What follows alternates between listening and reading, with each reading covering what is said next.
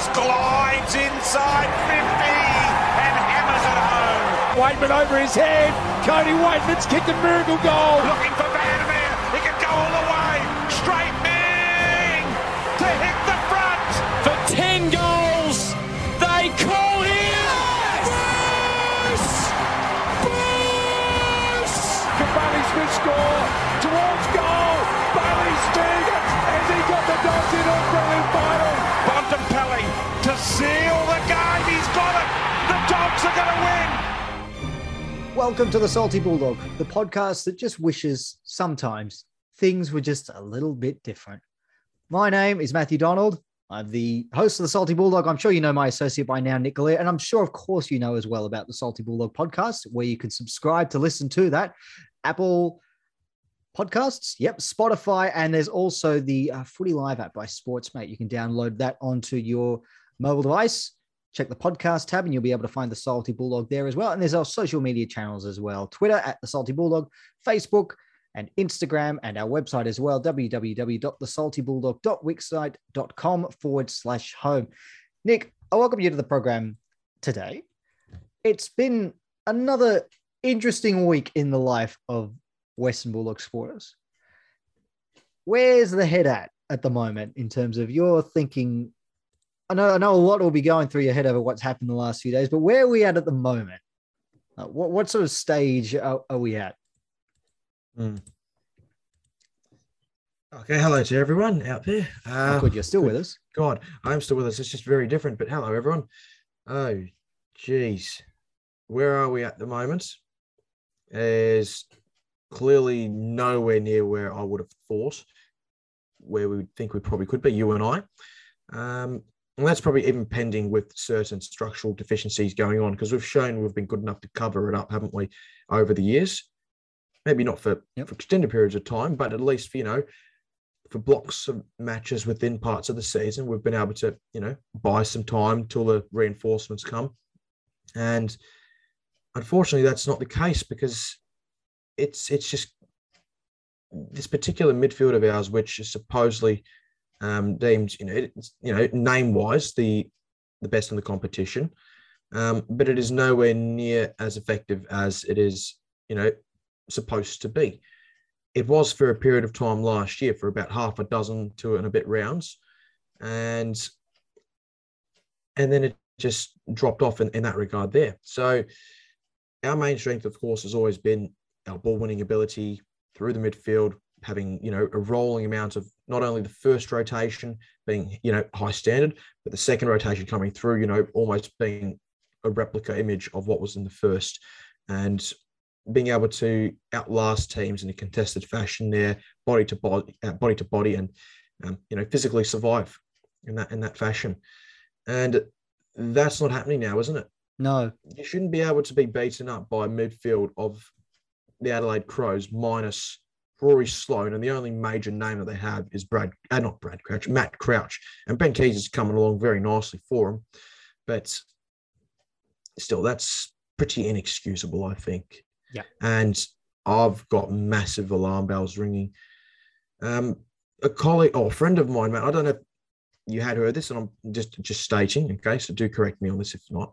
Go ahead. Um, a colleague of yours in Gerard Whateley, was he making particular comments about us, um, saying that it's not exactly time to jump off? It's not time to jump off, but Mark Robinson saying it's pretty pretty close. So, uh, Gerard, uh, hang on, which, which Gerard? Did you say Whateley? I said Whateley, yes. Whateley, okay. Um, Oh, like I haven't heard. Uh, I haven't heard. Je- I haven't heard um, Whateley and Robinson um, say much. I, I know there that was, was on that was on Fox. To be fair to okay. you, but I don't know if you might have heard communications, perhaps on any of those things. Yeah, little, little, little, uh, yeah, a little too poor for, for Fox till after the, the Good Friday appeal. Still working my way back from that. Uh, I did oh. see, I did see there was an article uh, from Rob bleeding chips here, about, mate. I say they're talking about excuses are for losers or something along that line, and, and that the Bulldogs have a sure. lot of excuses um, now. I'm, we, I'm agreeing with that. It's it's shocking, I think, at this point in time, but uh, yeah. We sat down at the start of the season and made a prediction. You know, the first six weeks, where do we where do we sort of see ourselves? What's what's a pass mark? And I, I acknowledge that three of the sides we played in, in the opening six weeks did actually beat us last year. Uh, so Melbourne twice, Carlton and Sydney.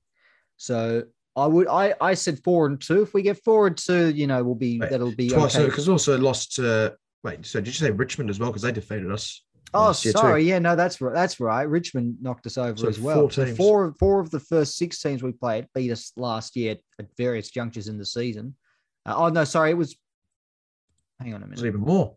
Let me think about How many this. teams beat us last season in the first Uh, few rounds? Let me, no, no, let me let me think about this. Melbourne, we didn't lose to Carlton last year. Sydney beat us. Richmond beat You us. almost lost to Carlton. It was, no, it was just three. It was just three. It was Melbourne, Carlton. uh, sorry, it was Melbourne, Richmond, and uh, Sydney, not Melbourne, Carlton, and Sydney. So I just got that one wrong. It's my mistake. It was three of the six. I said four and two would be a pass mark. You raised the bar a little higher. I can't remember if you said five and one or, or six. I said, look, um, would I expect six? No, no. Would I be We'll take it. expecting something along the lines of five and one? Probably. Would I have been content with four and two? Pending where those losses had come Yeah. and in the particular fashion. Like I would have probably arguably been more content to have had a defeat to Sydney than lose to Richmond in that fashion because I'd expect us to be beating Richmond and Sydney are a side definitely on the rise. So in, in, in that respect, that's how I'd be going on it. Um, and you know, I'd be saying, what's really happening if we're three and three? So you can imagine what I'm thinking. The fact that we're two and four now. Two and four. So before we get too much into sort of the current state of, of play and, and the bigger picture, because I do want to get into to that, let's just get through the nuts and bolts of the, the game at the weekend. So you'll be happy to know, Nick, we kick more goals and points. We've got that going for us. And we kick more so goals just- than, than the opposition as well. did we did we have a, uh charity to donate to this week? No, I was thinking, you know, maybe maybe five dollars for every straight air I pulled out, but no, I definitely definitely would have been broke. Nine eight sixty two to eight fifteen sixty three. Here's one for you on the hop, Nick. The last time we lost a game by a point, can you recall? I was thinking about this at work today, and I thought I had it, but it turns out there was there was one uh, that's happened more recently uh, than the one I was thinking of. what did you say? Uh, so I said round 16, 2006 against Geelong, we lost by a point. But, Yes, uh, we, yes, we did not. yeah. We beat them by points earlier that year. In the Yeah, uh, we did. fixture, But there is four. another time since then that we've lost by a point. earlier. Uh, No, no, earlier. between sorry, sorry, between later, later. Sorry, later. yeah, between then and now, 2006 and 2006 to now. Oh dear. I'll just go through the the goals and disposals while you think about that. So Naughton, Treloar, Hmm. and Schache, all multiple goal kickers. They kicked two each. Ugle-Hagan, Dunkley, and Bontempelli, with the in the last couple of seconds rounding out the goal scorers for us. Liberatore was excellent. I thought he was probably one of our best, one of the few who can hold his head high. 33 disposals, 32 to Dale, 29 for Bailey Smith, Dunkley with 28, Macrae 26, Treloar 22, and Daniel 21. But let's try and pretend that uh, 21st disposal didn't happen. And that's that's that's the numbers there. That's a bit annoying in that sense, isn't it? Yeah. Unfortunately. Uh, Not- let's see if I've got some other numbers though. That's uh, is that uh, one point defeat coming to mind? I may just have to have to help you out. With Oh, that one. I, I think you might have to help me out. My head's spinning on a whole bunch of other numbers. I think here. if I but, if um, I if I gave you if I told you the year was 2009, does it immediately give you the answer like it did for me? I'm just going through the losses. We had three losses in the first three rounds that year. It wasn't one of those. Nope. We lost to the Cats by a couple of points.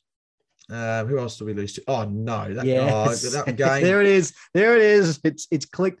So I had someone looking it up for me, and they said uh, today, and, and I Dale said to them, Thomas. "Yep, that's the one." Round Oh, he took like- 15. he took two. It took like five minutes to tie his shoelace, and the clock kept going down. Uh, I still remember. Oh, I do remember. that. I was watching that. At, yeah, round 15, on a 15, Friday night. 2009. We're down by about. about- I think it's one attendance. would have been at least would have been close to fifty thousand. I think. I think imagine that back then we were being able to pull regularly, About not a s- whether it's we were the home side Yeah. or not, but yeah, we were able to pull at least. We were the home team that night. I think. Uh-huh. Imagine that. The 2009 attendance side of things were incredible. I tell you. But that that's it. So it's been a long time since we've lost by a point. Did you get to watch much of the game? Because I was um, I was forced to watch all of it. Well, I say a forced to. Yeah, I was forced to Uh, watch. I was forced to watch the end of it. I didn't enjoy that. So much. 51,382 people for that particular uh, Collingwood game, Friday the 10th of July 2009. That's a six days before my birthday. And we beat the Bombers the following week on the 17th of July by 33 points and a very healthy crowd of 47,120. Uh, did I get to watch much of the game? Uh, no, no. What, what was I doing? What, the, what on earth was I doing? what were you doing? Come on, Nick. This Uh, is like your, this is like your night. I know Brad. I know Brad was at the game. I was. I think I was kayaking. Kayaking. Bay. I think I was kayaking, or no, no, no. I wasn't kayaking. I was. Uh, I was doing. I was at a driving range on the, you know, Mornington or such or whatever it was. Yes, I was uh, hitting the golf balls at this point in time and checking my phone frantically, letting it refresh, and thinking to myself, "What on earth is going on?" Because you mentioned we had a goalless second term, didn't we? Yes, with the breeze. No with the breeze, and scores were uh, what were they tied or close enough to it at quarter time, and those are supposedly meant to be our uh, best quarters of the year, where we're going at about 140 percent, maybe 130 percent, and the remaining quarters are all below uh, 95. So if we were to make an impact on the game, it had to it had to be quite early, and oh geez, that was not the case, wasn't You it? you did send me that that uh, that Yes, that particular graphic, graphic. during the week of of our collective um, performances across first quarters through to fourth quarters through the year, and, I think our first quarters where across the whole the first five rounds of the season we were an eight goal better side, but bear in mind that a lot of that comes from the eight goal to one opening term we had against North Melbourne last week. So if you take that Indeed. away, it marries up pretty well with with all the other all the other quarters. Indeed, it to four. I thought Let's our first if I can quarter get those numbers again. Actually, I thought our first quarter was was pretty reasonable. Uh, it wasn't groundbreaking stuff. It's um, Hmm. not not memorable or iconic, but it was. I think it was three goals to two, kicking into Yeah. the win. you're gonna love this. Oh, I hate it when you say that. You're gonna love this. Is that because I, I I normally don't love it when you say that. No, you don't. It's just a lovely statistical number here. We lost on the weekend by a point, and guess how much, um, in terms of fourth quarters for our scores, uh, guess how much the difference is between our fourth quarter for and our fourth quarter against is. Is it a point? It is a point, but it's in our favor actually. Oh, Well, one point. So we needed to be two points better, not one. or So that's the difference yeah. So first terms, we are four and two with 22 goals, 21, uh, 153 uh, for 15, 16, uh, 106 with a percentage of 144. So that's roughly almost nine points for every goal we concede. Flip it to the second and third terms, we're two and four and two and four. We're going for a flat 100, conceding 129 in the second, percentage of 77 and a half.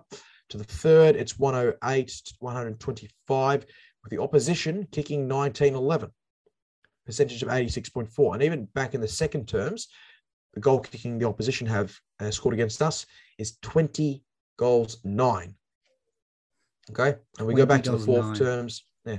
So, in respect to the second and third terms, it's 39 goals, 20. That's roughly an accuracy percentage of about what 64, 65%, which is probably anywhere between 13 and 17% higher than the AFL average for the season. Yep. Okay. And we're shooting at 33, thir- uh, no, 29, 34. So what's that? I don't even know. 46 ish. So it's probably about minus five to, to minus eight, anywhere between there. Um, your your guess is as back- good as mine. yeah, these sorts of just numbers on the fly. spitballing these numbers. They're close enough, I'm hoping. Uh, and fourth terms, uh, 3 3 uh, for the win loss record in that sense 19 19 to 19 18. So 133 to 132 percentage of 100.76, They're giving us an overall of 100.41 on the percentage tally. So just of just in the black. Mm. We're three goals short against opposition, but we're 20 behinds ahead of them. Well, that that's So- I mean every point counts, isn't that what they Every say? point counts. It, in this case, it genuinely does, doesn't it? Really disappointing. it counts up and up and up. Hmm. Um, look, I'm not gonna. I'm, I'm sure someone will. Well, maybe someone will fact check you on those numbers and percentages. We don't need to go into the Uh, they're, expected. they're more they're more just off the top of my head. I think they're pretty close to be honest. we don't need to I'm go into to take it. expected score uh, because Adelaide with a We better know what they side. expected. Adelaide with a better side, they deserve to win. 23 scoring shots to 17. Uh, the game should have been over long before it eventually was. Mm. Plus Um, 17 in the inside 50s category. Uh, Treloar was given the highest player ratings points, followed by Josh Dunkley. That's very fitting. Uh, Bailey Dale, please sign him up.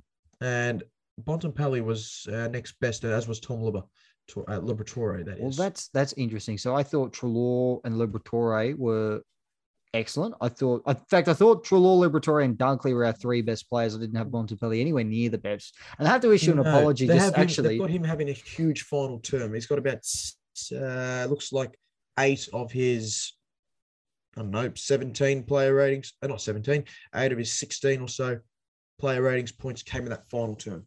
Um, I have to while I'm while I'm talking about player performances, I have to issue an apology with the player ratings. Uh, they've not been uh, distributed the last couple of weeks.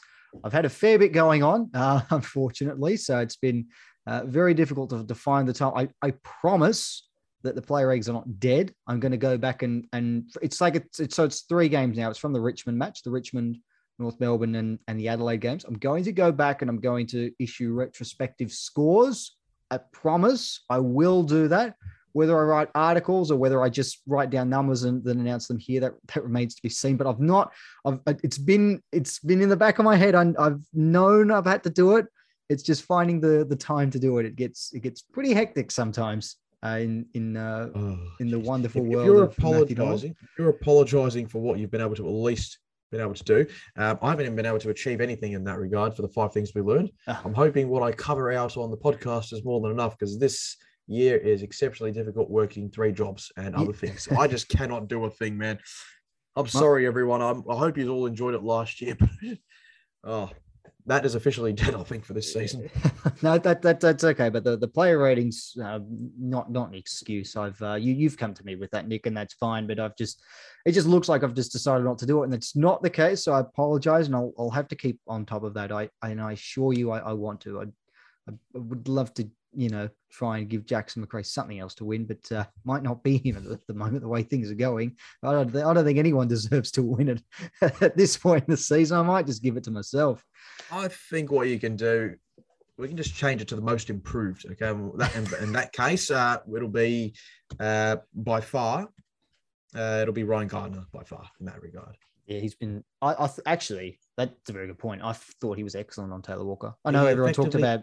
I know everyone talks about. Taylor Walker kicking the two Mm. goals in the last quarter, but I thought I, I don't. I don't. He wasn't at fault for Walker's goal in the second term because O'Brien was on him. He wasn't at fault for the Walker's winner at the end. I don't know about the the one in between, but I thought Gardner was excellent. I thought he was really, really impressive on on Walker and hasn't got the the plaudits that he deserves. I think that's just the, so. What was he? Six player ratings points, and not six player ratings points. Sorry. Uh, geez, where is he at? Looks like thirteen or so, which is effectively double what his two-year average has been, or rolling two-year average has been for the last forty odd games. I think that's how it's calculated off.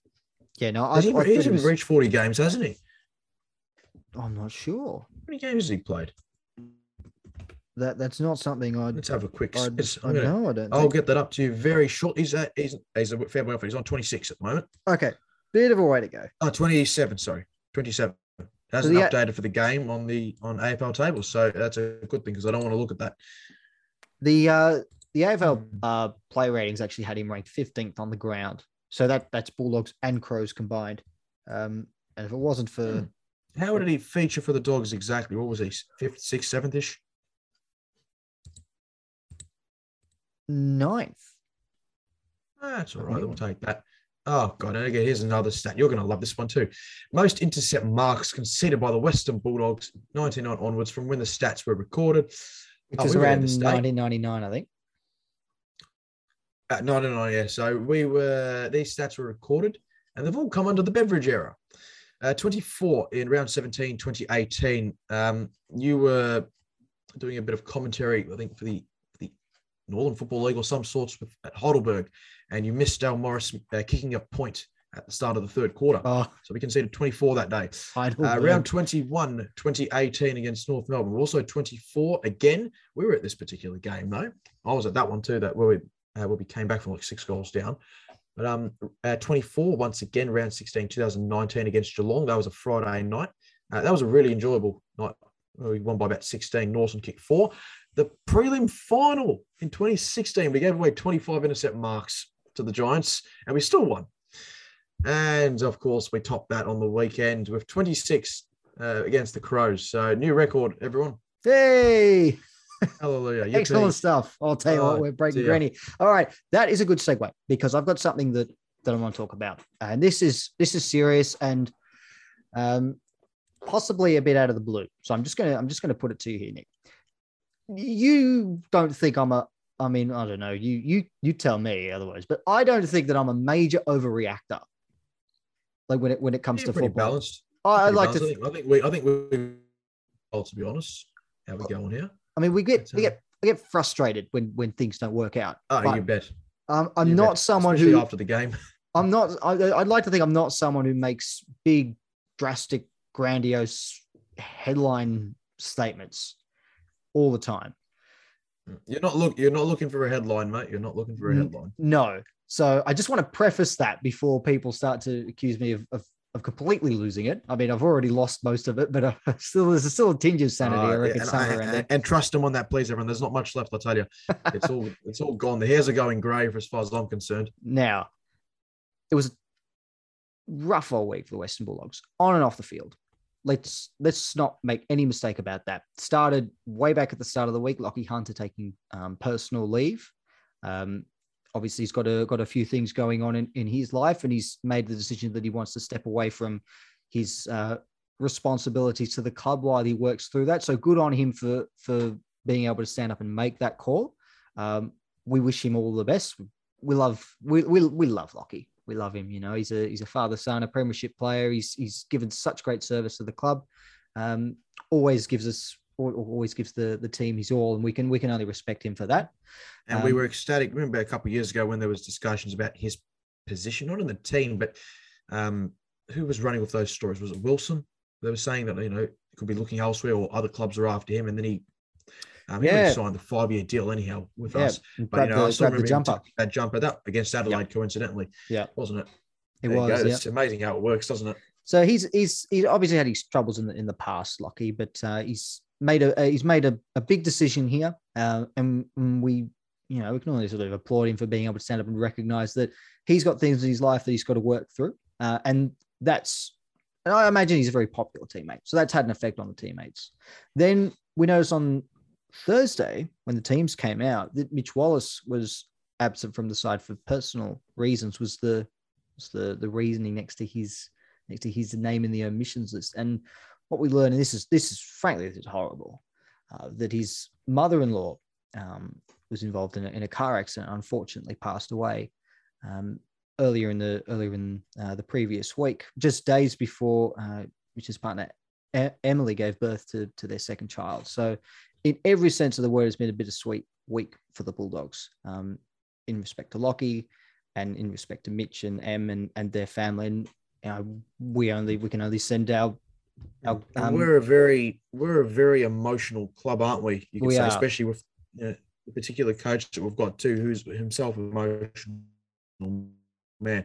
It seems like it just flows right through, doesn't it? yeah yeah and- and there's no doubt that there's a there's a real strong bond between everyone at the club and and Mitch and Lachie are, are two very popular players both within the the club and with among the fan base as well and they've got such strong ties to the Bulldogs the through AFL their own through their own family history. So I'm not going to sit here and say that the events of the past week off field didn't have an impact on field. Clearly they did. So let's not let's not ignore that. Let's not pretend that that didn't happen. Let's acknowledge that. We send our our condolences to to Lachie, to Mitch, to M, and to, to those closely associated with them. Um, I can only imagine how how horrible um, how I can't. I, well, I mean, I frankly, I, I don't really want to because I can, only, can't begin to think of how terrible a situation that it is for for all involved. So I just want to just want to acknowledge that firstly. Um, it's a sensitive topic, but I just want to acknowledge that and and not pretend that there are not circumstances that are taking place off field that are affecting the club on field. However, however, what I saw on the weekend on field, in an on field sense, and what I saw leading into the match in terms of selection and tactics and game plan were not a one off.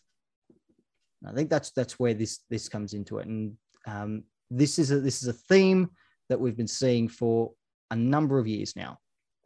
And when I hear people ask the question, what's going wrong with the Bulldogs at the moment? I don't think you can answer that with just one facet. I think there's multiple elements that have combined to create the sort of issue that leaves us two and four.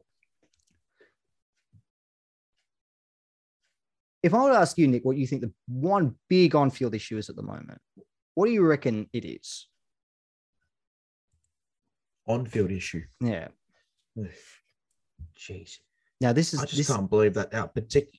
Uh, there's many particular issues in that and sense, that's isn't and, But- and that's and think- that's and that's the yeah. point. But I'm going to pinpoint it down to, I'll pinpoint it down to though, what was supposedly a major strength of ours doesn't seem to be getting the job done anymore. So that to me is a big issue because being that, of course, that's a certain midfield dominance, which Okay.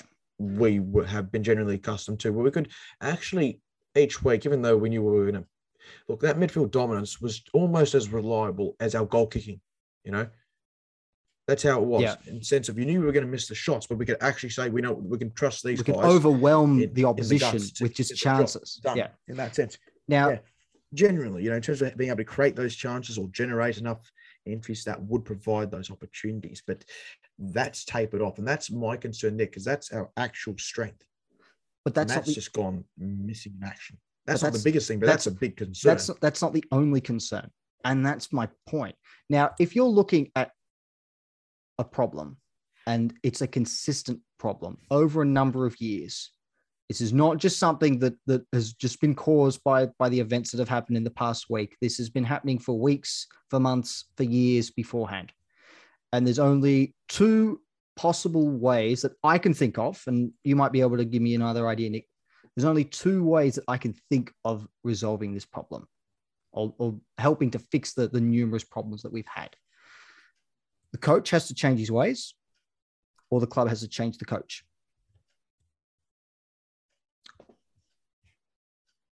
Hmm. And That's a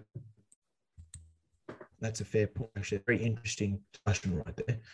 And the, oh no, I want to give the and and obviously when I talk about the coach has to change or the club changes the coach, this is directed at, at Beveridge now. I gonna I gave Beveridge his due credit last year, and you mentioned it as well at the first six rounds of the season. I sung his praises and I gave him his due credit, and, and you'll be able to back me up on this, Nick, and anyone who wants to listen to the episodes will, will be able to hear. I acknowledge the fact that it, it had felt like that the club were no longer interested in playing games. Like they were gonna they were gonna be fair income about taking things quite seriously. And we saw that in the way that he picked teams, in the way that those players were used, and in the way that they were set up and structured. It was it looked like for the first time under Beveridge that we'd gone in with a real plan. You've got two ruckmen, and then one of those ruckmen can be used as a third key forward. You've got two key defenders, um, and sort of a third tall, I suppose, with with Bailey Williams. So that was that was the spine of the side was well structured, and it was it was it was very accurate. and It was very direct, and there was a real system to it. You could see what they were trying to do.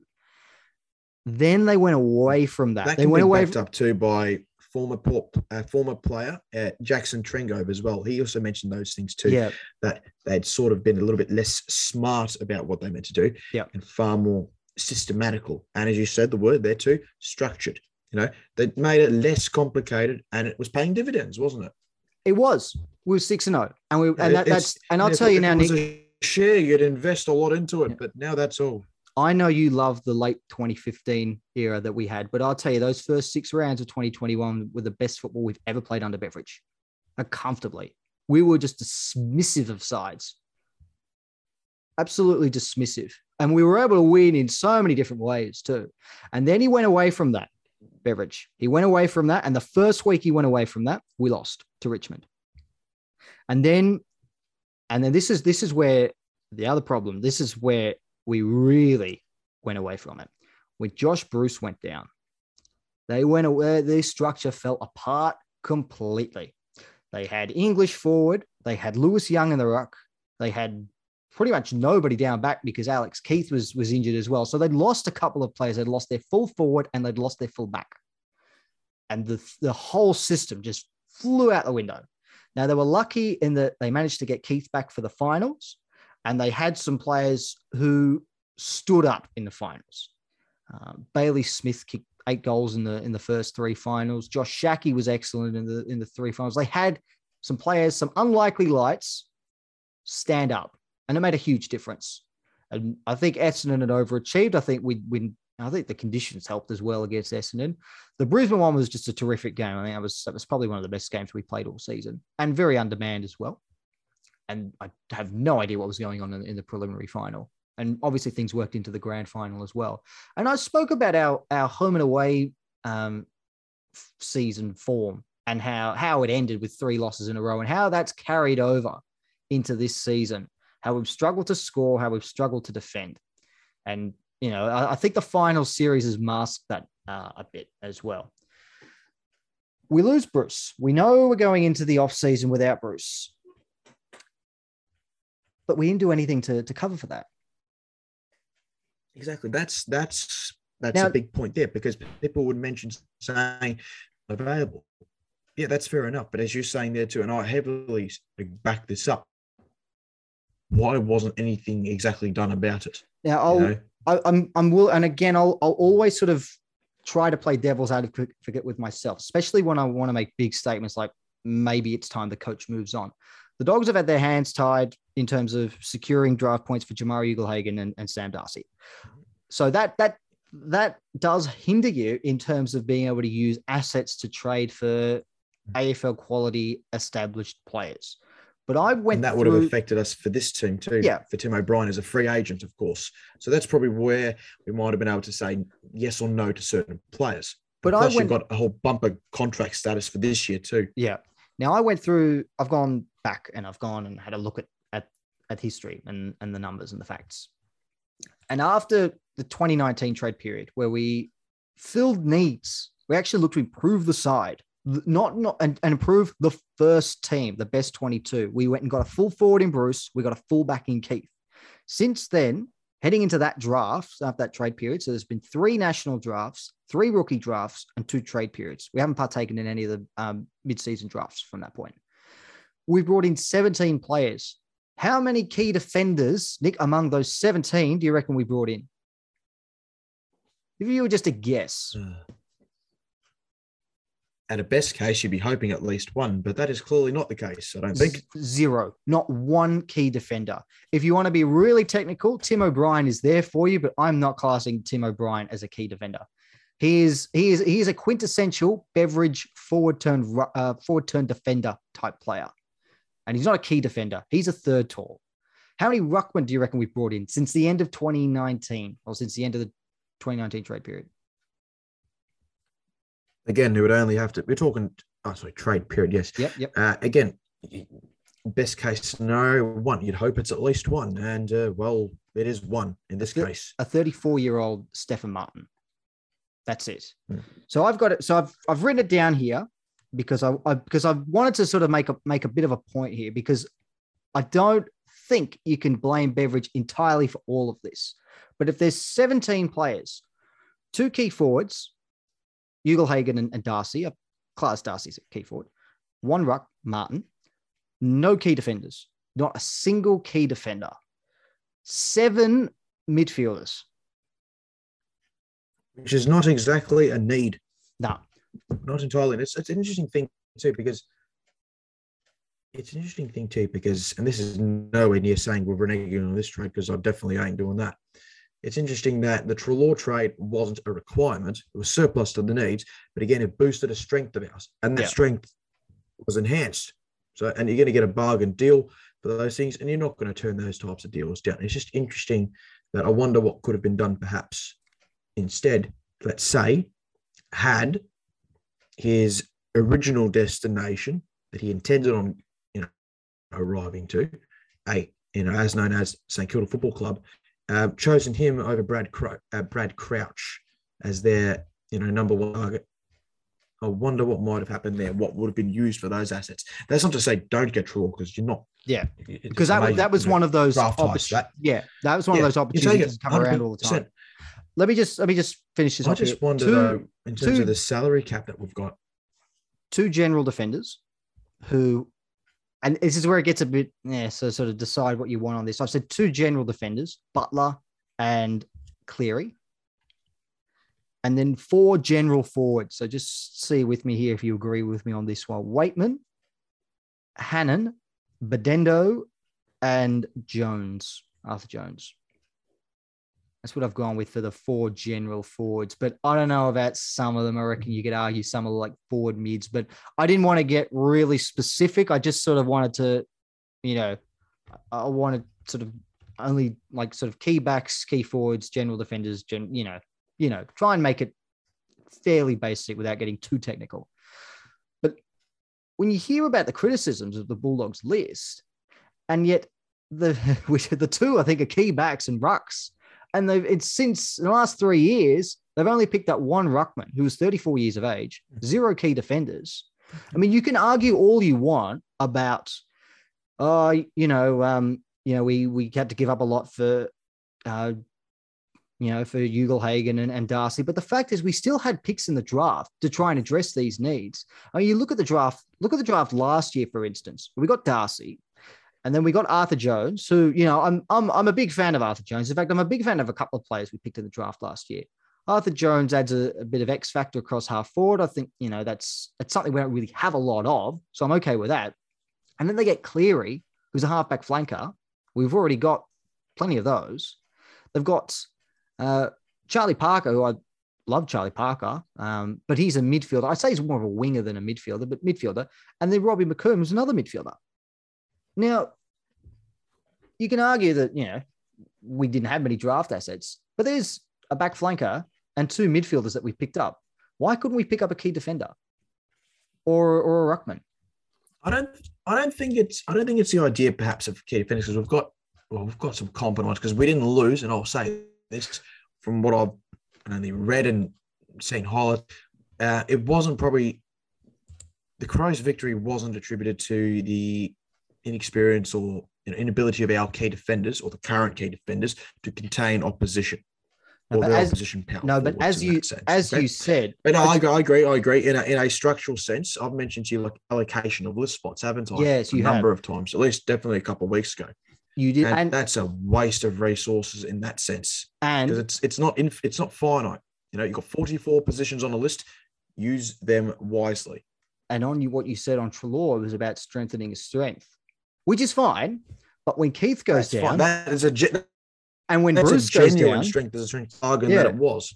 But when Keath goes down and then Bruce goes down, you expose suddenly a really soft underbelly.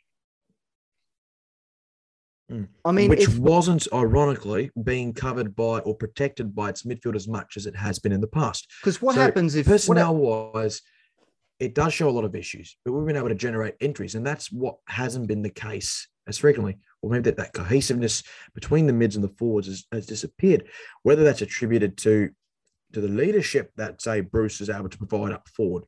He's a lot more than just a key forward now for us. He seems like he's the actual spokesperson, the marquee, yeah, he's general in that sense. He's, he's the And centerpiece. that's of gone missing, but I don't know Yeah. what in crying out.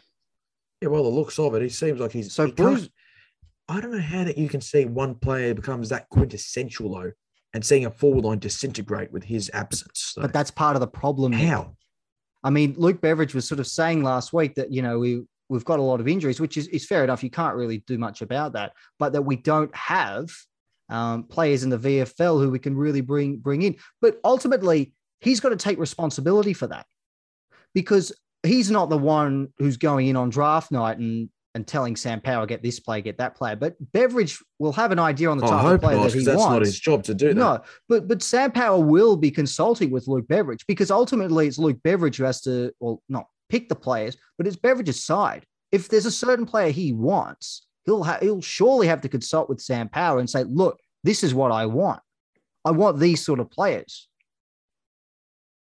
And you, and you build a or supposedly I mean- build a game plan that complements those Yeah, players. Pa- Power will do a lot of the research into looking into players, but ultimately, if there's a type of player that Beveridge and Don feels that- too. and Dom Alessi, but if there's a type of player that Beveridge feels they need or want, he will have he will have to tell Power and, and about that. He'll have to let them know because if there's no communication there, what what's Sam Power recruiting for? Who's he recruiting for? It's not Power's team.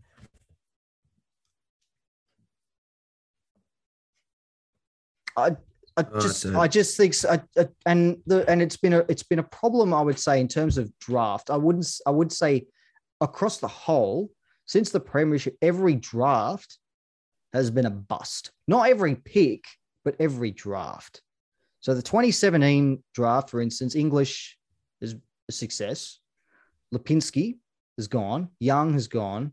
Bollinger McHugh is gone. Green is gone.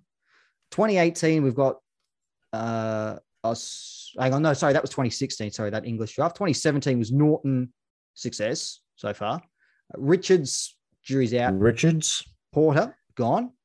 Uh, Gowers gone. Uh, and I I don't have this whole draft. I'm just going off the top of my head who I can remember. 2019.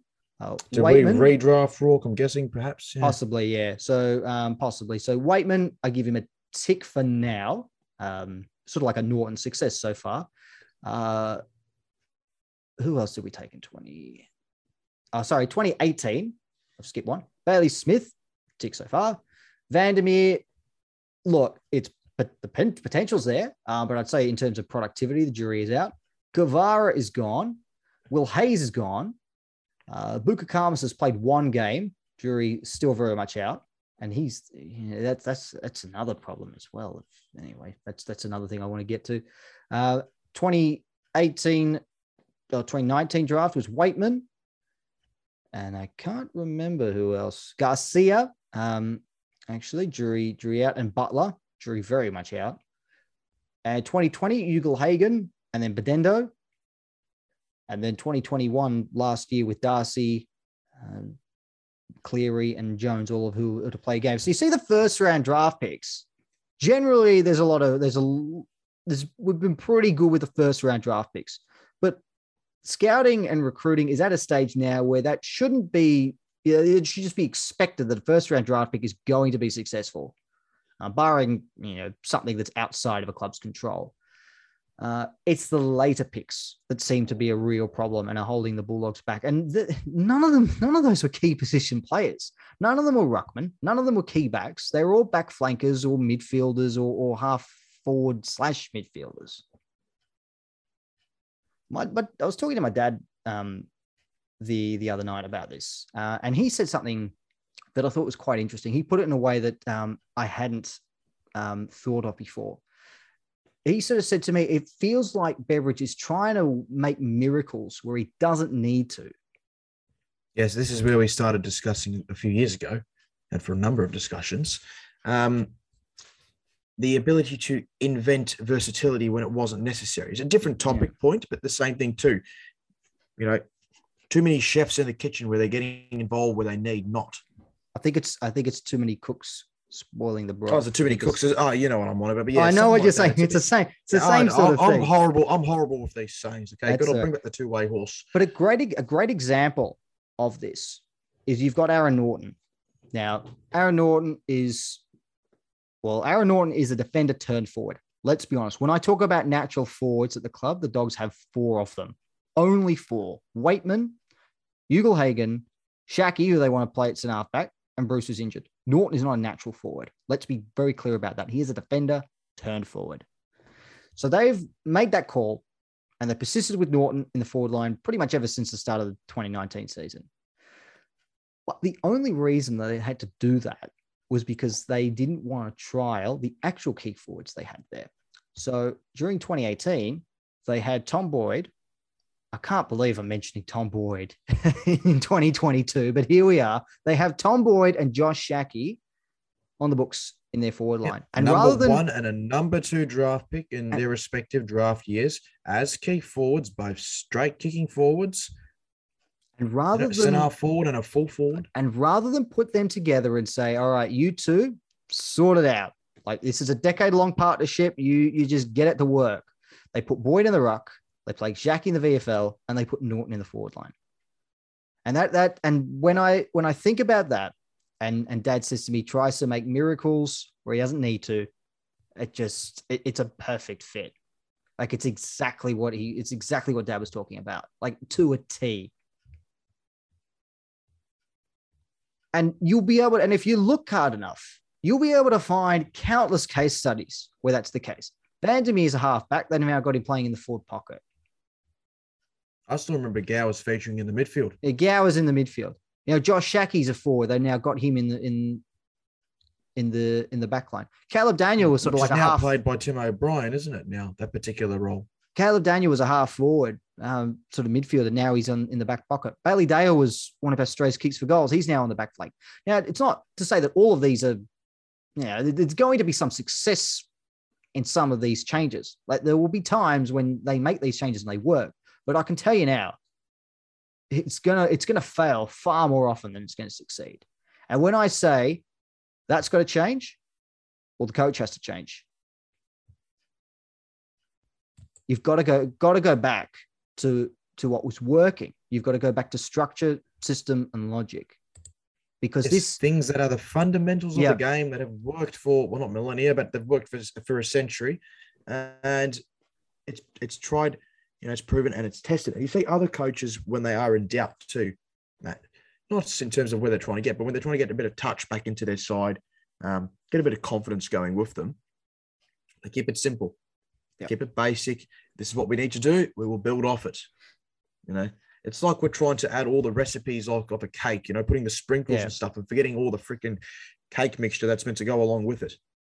We're putting all the accessories in that sense. yeah, yeah, you've got the decorations before you've got the cake. Yes, there you go. Yes. Yeah. Yes. So And we had a pretty good cake, but then we just started stuffing it with too much things. and you know, and you know what they did? Uh, in terms of when I told you about bringing in Keath and Bruce, they actually improved on the first team. What they've gone and done since is they've tried to improve the VFL side. So, look, congratulations to, to Robbie McComb on, his, on his debut. We haven't even got to that yet, but he's basically replaced Will Hayes in, on the list, who didn't play a game last year. Um, And Hayes was a very, very good. he, he was. And he's doing fine Still- things at Carlton now in their VFL side. good on him. I've always loved Will Hayes. Uh, they got rid Mhm. of Kavara, who's kicking goals for, for Box a, a Hill. proven, a Yep. proven VFL small forward over a number of years. who they didn't really want to give a, a chance to. I mean, they needed a small forward and never gave him an opportunity. Uh, they replaced him with Arthur Jones. Uh, Lin Jong played only the like about 15 minutes last year. Uh, they replaced him with Charlie Parker. The only player I can think they've replaced was was Easton Wood. And I'm not sure if they've replaced Easton Wood with Tim O'Brien or whether they've replaced Lewis Young with Tim O'Brien. And if they've replaced Lewis Young with Tim O'Brien, that means they've made no upgrades to the first team from last year, which is unbelievable that you you've decided that a side that needs to get better to win a premiership, you- you've you've just decided that we don't need to upgrade. They signed No, Martin all- and all Sweet. aggressive too. Yeah, they signed Martin and the trade period. Martin and Sweet to deals, and they've not played them unless Hmm. English can't play. They've, I, and I could tell you this, I could say they could play Aaron Naughton down back. And you know what? I wouldn't mind that now. I would be okay with that. But the problem is that there's no one in the forward line because they knew they weren't going to have Bruce for a while and they decided not to cover for him. They decided not to bring in anyone. And to do so, you could have done that with English playing a forward. But the Yep. problem is English wants to be a ruckman, or at least in that sense, to, to maximize his potential revenue. And in this way, he's got us in a vice. You know, Yeah. he can play absolutely funny buggers and hold us to ransom at this point, which is probably the right thing in all seriousness for his career. Um, because we're, we're and I mean this, we're, we're effectively screwed if he leaves. But he's, he, we, well, we are, but he's he's playing well as a ruckman. I've I've noted that he's He is, he is. improved a whole heap as a as a ruckman, both in terms of getting around the ground and winning the ball, and also in the hitouts department as well. We've, we've acknowledged that. I know we talk a lot about the to advantage. We like talking about Yeah. those stats, but we? he's no, I, I give I give English his, his credit. He has, has improved a lot this year. No fullback, no full forward, no ruck, but frankly, no excuses.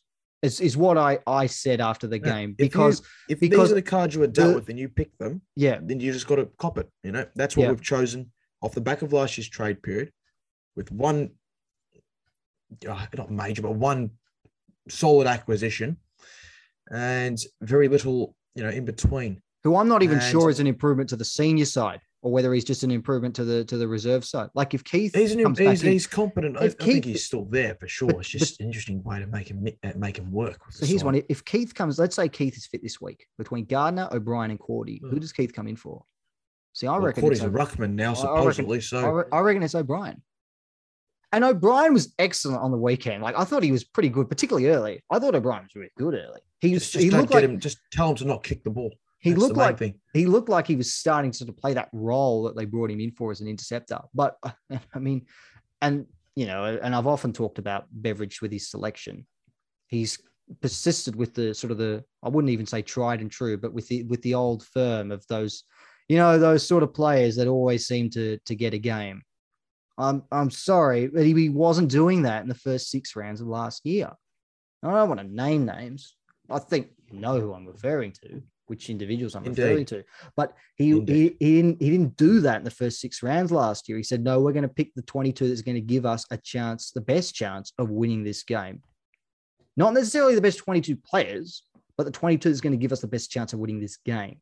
So there was, and he, he dropped Johannisen, he dropped Wallis. He wasn't afraid to drop players. But then he went away from that and started bringing back players that, that you know he stuck with for a while, and then they lost, and then things just. And I, I know he still won a lot of games, but it was nothing like the first six rounds of the season. Not even close. I still, I still can't believe. What are we now? From round sixteen onwards, we're uh, nine and nine. I think the Yeah. numbers are. So We're a better. I can't believe it's actually looking that good considering how the heck Yeah. the last uh, six weeks have gone, and how majority of the last, uh, you know, twelve matches have actually gone. By a couple. I- so I, I just yeah. So I know that was a long sort of rant. I did want to explore that though, because it's really easy to say sack the coach, and and I do want to put it out there that I think that's something that you've got to consider at this stage, not just because we lost at the weekend, but I think he's carrying still a lot of baggage from that grand final. I, I do believe that, um, and I think he's going away from the things that he that he did at the start of last year. And you know, there's there's years of I would say neglectful recruiting as well, Yes, that is the important thing. which is Exactly is I mean, and we don't really see the result of that at the time. That's something that that we only tend to see years down the track. No, and none of us are going to be able to predict what happens, of course, but that's why you have contingency plans in that sense. You use your limited resources, as in list spots, and try to plan for the worst, whilst you know hoping that they, of course, achieve the success. That doesn't mean you burn salary cap space on, like for instance, I don't know how much it is in this sense, but you'd be willing to bet our top six players or, or seven or eight players um, who happen to be, you know, seven of them of those eight happen to be midfielders, they'd be chewing up at least half of our cap Yeah. right there, Yeah. probably less. So it's a huge investment, especially right now, into a position of the ground that is just not working. Yeah. I don't know how it is. That's- that's fair enough. Statistically, that's that's what's very strange also. So And I don't know how what- they can allocate those resources elsewhere when they just one- have hamstrung themselves too. one other thing I do want to say though, because it's because the easy question to ask, should we sack the coach? I don't like asking that question for a couple of reasons. Firstly, because I don't, you know, I don't like, I, I never like to sack a, or, or call for the sacking of a Bulldogs coach. I always love to, to stay to stay true to them. Mm, But mm. I think a more constructive question to ask What can be done to help him? Is- what can be done to assist will him in that sense? will sacking the for me, anyways. Well, the question I would ask, which I think is far more constructive, will sacking the coach actually solve the problem? So No. if it's a case of we just got so many injuries, so many injuries.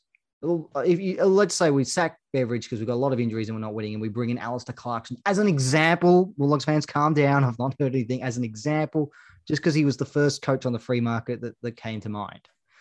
Now, is Alastair Clarkson going to solve injury problems at the Bulldogs? No. I would think that any change to the um, uh, to the to the frequency or severity of injuries would be purely a coincidence. Um, so I think that that's another question that you've got to ask. If you can identify what the problems are, would sacking the coach or replacing them with someone else actually help to solve the problem? Also, would sacking, uh, I suppose it's another one. I've not really thought about this one. Would a new coach actually, or would would this new coach that you bring in, as opposed to you look on the other side, with this new coach we want to bring in actually improve things? Which is another. it depends on the particular coach that you're hiring in. Whether yeah. you get one in the mode of a premiership mindset, one that's there to just settle the storm. because you've only got a bit of both actually. You've only one got- that can do that. But you've only got one chance at this. When when when Ameet Bains and, and um, Kylie Watson Wheeler, I think it's is it Watson Wheeler or Wheeler Wheeler Watson? Watson, Wheeler Watson. I always get that wrong way around. When Ameet Bains and and Kylie Wheeler Watson make that call, that's it. There's no going back. So they want to be very sure that they get this one right. I think Beveridge does a lot of things right. He's obviously coached. He's coached to a premiership with a list that wasn't his. He's coached us to a grand final with a list that was his. And in between then, he's been able to orchestrate a rebuild within 18 months. He does so much. He's done so much right. six, no, we've had six final series. What is it? 2015, Yep. 16, 19, 20, Five. 21, or five of seven. Okay. Yep. Five in seven years. You know, this is the most, arguably, this is the best sustained period the club has ever had. Yeah but there are And things that are holding well back. our, no, we are well within our rights to be thinking, why are we falling short in Yeah. that sense? Because this is a team that, despite playing finals in five of those seven years, they've been bundled out in the first round three times. Yeah and I, I don't want to sound, I, I, I'm conscious of sounding ungrateful for, for everything that he has done and, and sort of demanding more when I, especially when, I, when you consider where we have been in the past. The thing is, he's got But we're, not, we're, but we're not worrying about the past. As they say that we're looking to the future. yeah, We're looking to what has to be done now to keep this team on track. You fancy thinking at the end of their careers, Bontempelli and Jackson Macrae and all these other high caliber players, not only within our club, but within the actual competition itself, finish up with only one premiership next to their name. Yeah. It'll be it'll go down as the biggest waste yeah, in our club's history. no doubt. And that's another one. Bontempelli forward. I mean, like, like, I, I hate to go back to this of, of recent years, but why would you? He's our best midfielder, and you got him playing forward. Wouldn't it have just been a better idea to go and get a forward in the draft or the off season? And then it comes again down to draft assets, salary cap, the allocation of resources. So we've, we've effectively hamstrung ourselves whilst trying to progress forward, but doing You've- so with both hands tied behind the back. It's Yeah. amazing. Yeah, and you've And got this Mar- is not this is- Martin, this is without even factoring in the uh, what is it, the NGAs and father sons and all Yeah. these other things that are coming through. So there's there's a I I, there's a particular word used to describe these situations, and I won't say it. yeah, no, but- I'll have to. Uh, I Oh, think, uh, yeah, God, it's interesting, isn't it? yeah. Yeah, it begins with S yeah, at this point. and and you know Martin and Sweet tying them down to I don't think that's the S word you were thinking of, but Yeah. Martin and Sweet tying them down. New Deal's not playing them when there's other ruckmen that you can No, go but, on but Sweet, Anyway. Sweet does not cut it. If Sweet can't get a game ahead of a, a broken down 35 year old Martin who's only played 67% game time on the weekend, Cordy played more percent than him, 70.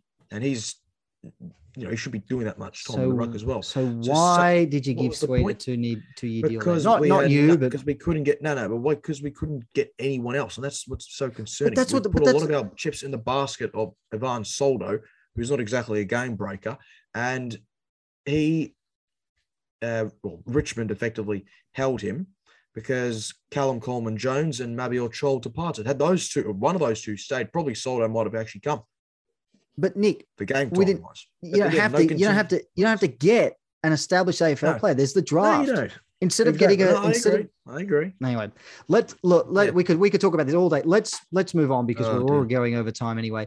Uh, just a couple of couple of questions this this week. Um, one from uh, Denzel here is the current style of play a result of the players available or planned strategy. I mean, we've sort of already answered that over the last half an hour. I would say that it's uh, that it, it's. I think it's as a result of players available, but the players available is a result of the planned strategy. So I think one has led to the other in in that regard. I don't know if you think differently on that one, Nick, but That's how I see. it. I mean, used to be able, yeah, we used to be able to formulate a game based upon the players available, but it still had a mixture of this was the best side that we could produce. Yeah. So even though that, yeah, it was the best 22, but coincidentally, it was also the best available players that you want to see there. And as well, at the same time, too, it's not just they're the best 22 players on the list. They were the best, here we go, you know, the best applicants for the role or for those certain positions. And it just happened to be all cohesive. Now it's an, oh, everything's all over the place. It's like a mess. Another one from Abdullah. Uh, do we need to draft or pick up a key defender at season's end, or wait and see how Sam Darcy pans out down back in the second half of the season? Now that's assuming that Sam Darcy will play down back. I'm not so convinced that he will. In terms of targeting a key defender, I've got a I've got a name in my head that, that I've not got any any sort of mail on, but I'm just having a look at key defenders who are nearing the end of their contract, who are in Victoria, who I think are reasonable defenders. Who you know we're not we're not talking. I mean I, I'm not going to I'm not going to say they're money ball players.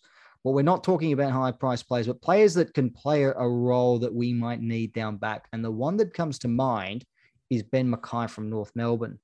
Now he's out And of we have contract. previously chased him. We've previously chased. He's a first round draft pick. He's uh, got a, he's got a lot of practice at being a key defender because he's had a lot of goals kicked on in the last couple of years. He is as well l- as plenty of entries down back too. A lot of inside fifties at that side of the ground for him. Restricted get plenty fr- of practice on. restricted free agent at the end of next season, 2023. Uh, he is rated elite in the league for intercept marks this year.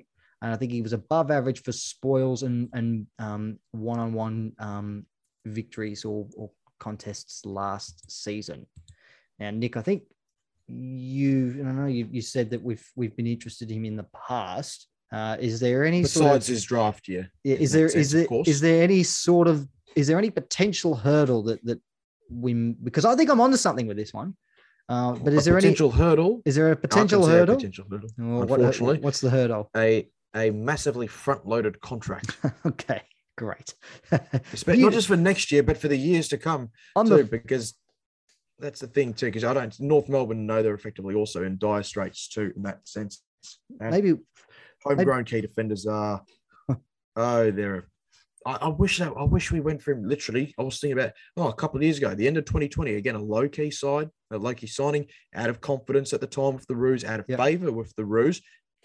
The time was there to strike in that sense because we know what we're trying to achieve around better players. You can fix that confidence. Yeah. Around a better system. well that that's what I'm thinking as well. Infinitely better. You might think, what fullback for the worst team in the league? Why, why would you do that? But around a better better players and potentially better system. Yeah, but, nah, but help. here's the tricky part now. Now the selling point is not exactly looking very attractive. No, no, it's not. Maybe with the That's the hard front loaded So that's the, that's the thing. Yeah. That's the thing. We needed to strike whilst the iron was hot. Whilst we Yep. knew there is a good thing going, take advantage of it. front loaded contract. Maybe we can get Collingwood to pay for that. Uh, just on the on the fly, um, any any key defenders come to mind for you that that you might look at that you think are gettable? Because I think McKay, I think McKay is gettable, but probably probably not as gettable as he once was. But I think he's I think it's still possible. Okay, we're talking uh, for next year, for instance, and even well, probably even for this season too. Oh dear. Because someone else suggest someone else suggested that it might be worth offloading a couple of those out of contract players to free up. Um, Correct, and I'm not against that pending they can be deemed replaceable yeah. because Oh well, if it's a if it's opportunity cost. if it's a No, midfielder, this we'll be fine. Cost, so. Uh, correct, but the question is, which is the right midfielder? It's going to sound so sacrilegious at times too. That's, I Well, like you can see the idea of say a Dunkley being used as that linchpin, but it's amazing how other clubs are able to still keep such players like those guys and be able to bring in big name players on, you know, pittance at the same time.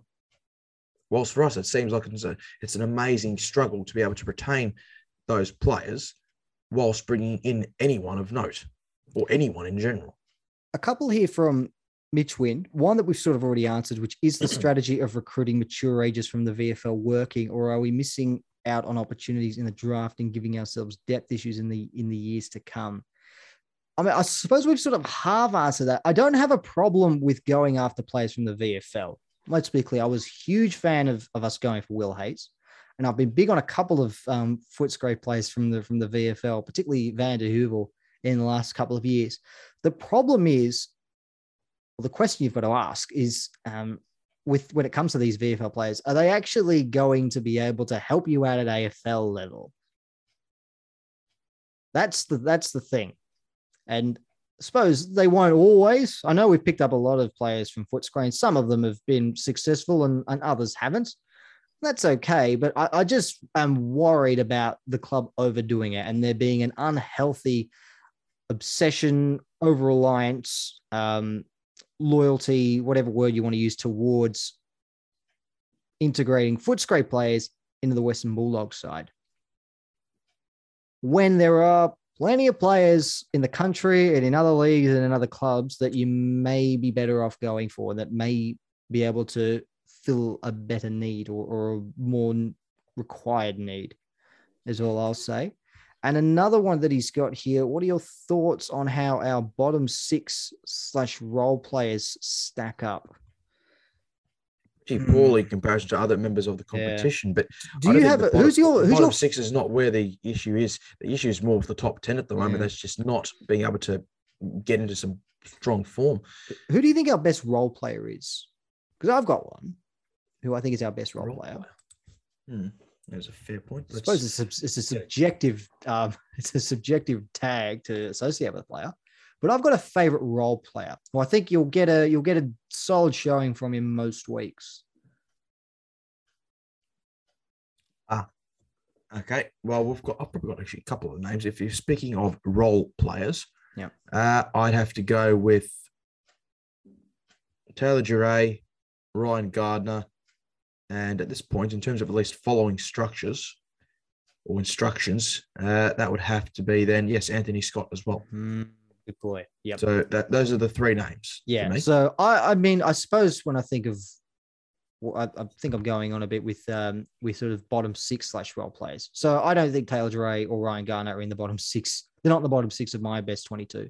Anthony, And Scott, not at all. Not at all now. A- Anthony Scott would be. And I really like Anthony Scott.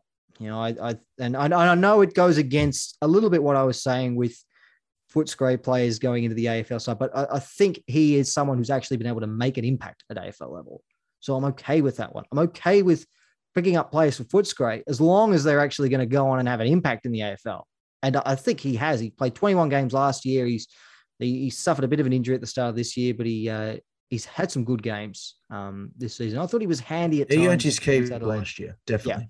So I've I've not got a problem with him, and it's it sounds it sounds a bit odd to say it's it's always on a case by case basis, but that that's always the situation and the nature with any player that you you bring in. You judge them on a case by case basis. You know, just because one player from Footscray has just has uh, has played well doesn't mean they all will, and vice versa. Um, and you know, I mean, I think with any sort of opinion you've got to have of, of your plans to draft players and and whether there's a need to or not, I think it's always going to be a case by case. You won't have a one size fits all. I'll never say we should look to draft more players from Footscray. I'll never say we should stop drafting players from Footscray. I'll always be open to taking players from Footscray into the AFL side if it's actually going to help and if it's if it's going to be worth it. And I'd say in the case of Scott, it has been. And maybe the jury's still out on a couple of others. Like Gardner came from Footscray. That's been a tick. Gowers was a tick to an extent. I know he led the goal kicking for uh, in his first season, but really struggled after that. trying to think of anybody else. Uh, Robbie Bacoon was uh, one Footscray's best and fairest last year. I, I still think probably game. Hayes would have. I still Hayes? think Hayes was a fine one, regardless of uh, only playing what ten or so matches, eleven games. Yeah. He, has, he was a definite class above VFL level, and he by far he didn't disgrace himself at AFL level. He just couldn't get a game into that side. Played in a That doesn't mean he was. That doesn't mean he was in the best team, but again, you're just surplus to needs. And then it goes back to again that uh, term, the allocation of resources. Yeah, but and, and He earned his replacing, crack at the he earned his crack at the league for sure. and replacing and your VFL side rather than than your AFL side. Looking to improve on your reserves rather than your senior senior squad. That's going to do us, I think, for, for the week. Unless you've got anything you want you want to add, Nick, from that that mess. We didn't even get to We'd even get to the VFL, but I think for Lewis Butler's sake, I think he probably appreciates that, that we didn't, wasn't, uh, you know, didn't end quite the way he wanted to. It's going to be it from us, as I say. want to thank you all for tuning in, Nick. I want to thank you for for joining me as well. Uh, as always, it's been a pleasure. Oh, it's a oh, it's an interesting week to say the least. But look, the boys are a tight knit group. The club is exceptionally tight knit. They've done it before. They've shown what they can do. not just talking, forget the grand final side of things or being able to do that. They've shown they've been able to fight back from adversity. Okay. We hopefully can see the very best of them on a footballing sense, on field sense. And hopefully it extends right through to the club on the off field matters that that starts to pick up there. And they can turn a new chapter and say, look, forget what's happened. This is it. Start afresh. Let's go. And let's let's get the ball rolling properly. I like the attitude. I like the attitude. To all of our listeners, wherever you've been tuning in around the world, we thank you for your time. Of course, we do appreciate your company. We look forward to having you tuning in again to listen to us rant for another hour about all things Bulldog ne- Bulldogs next week. But until then, take care.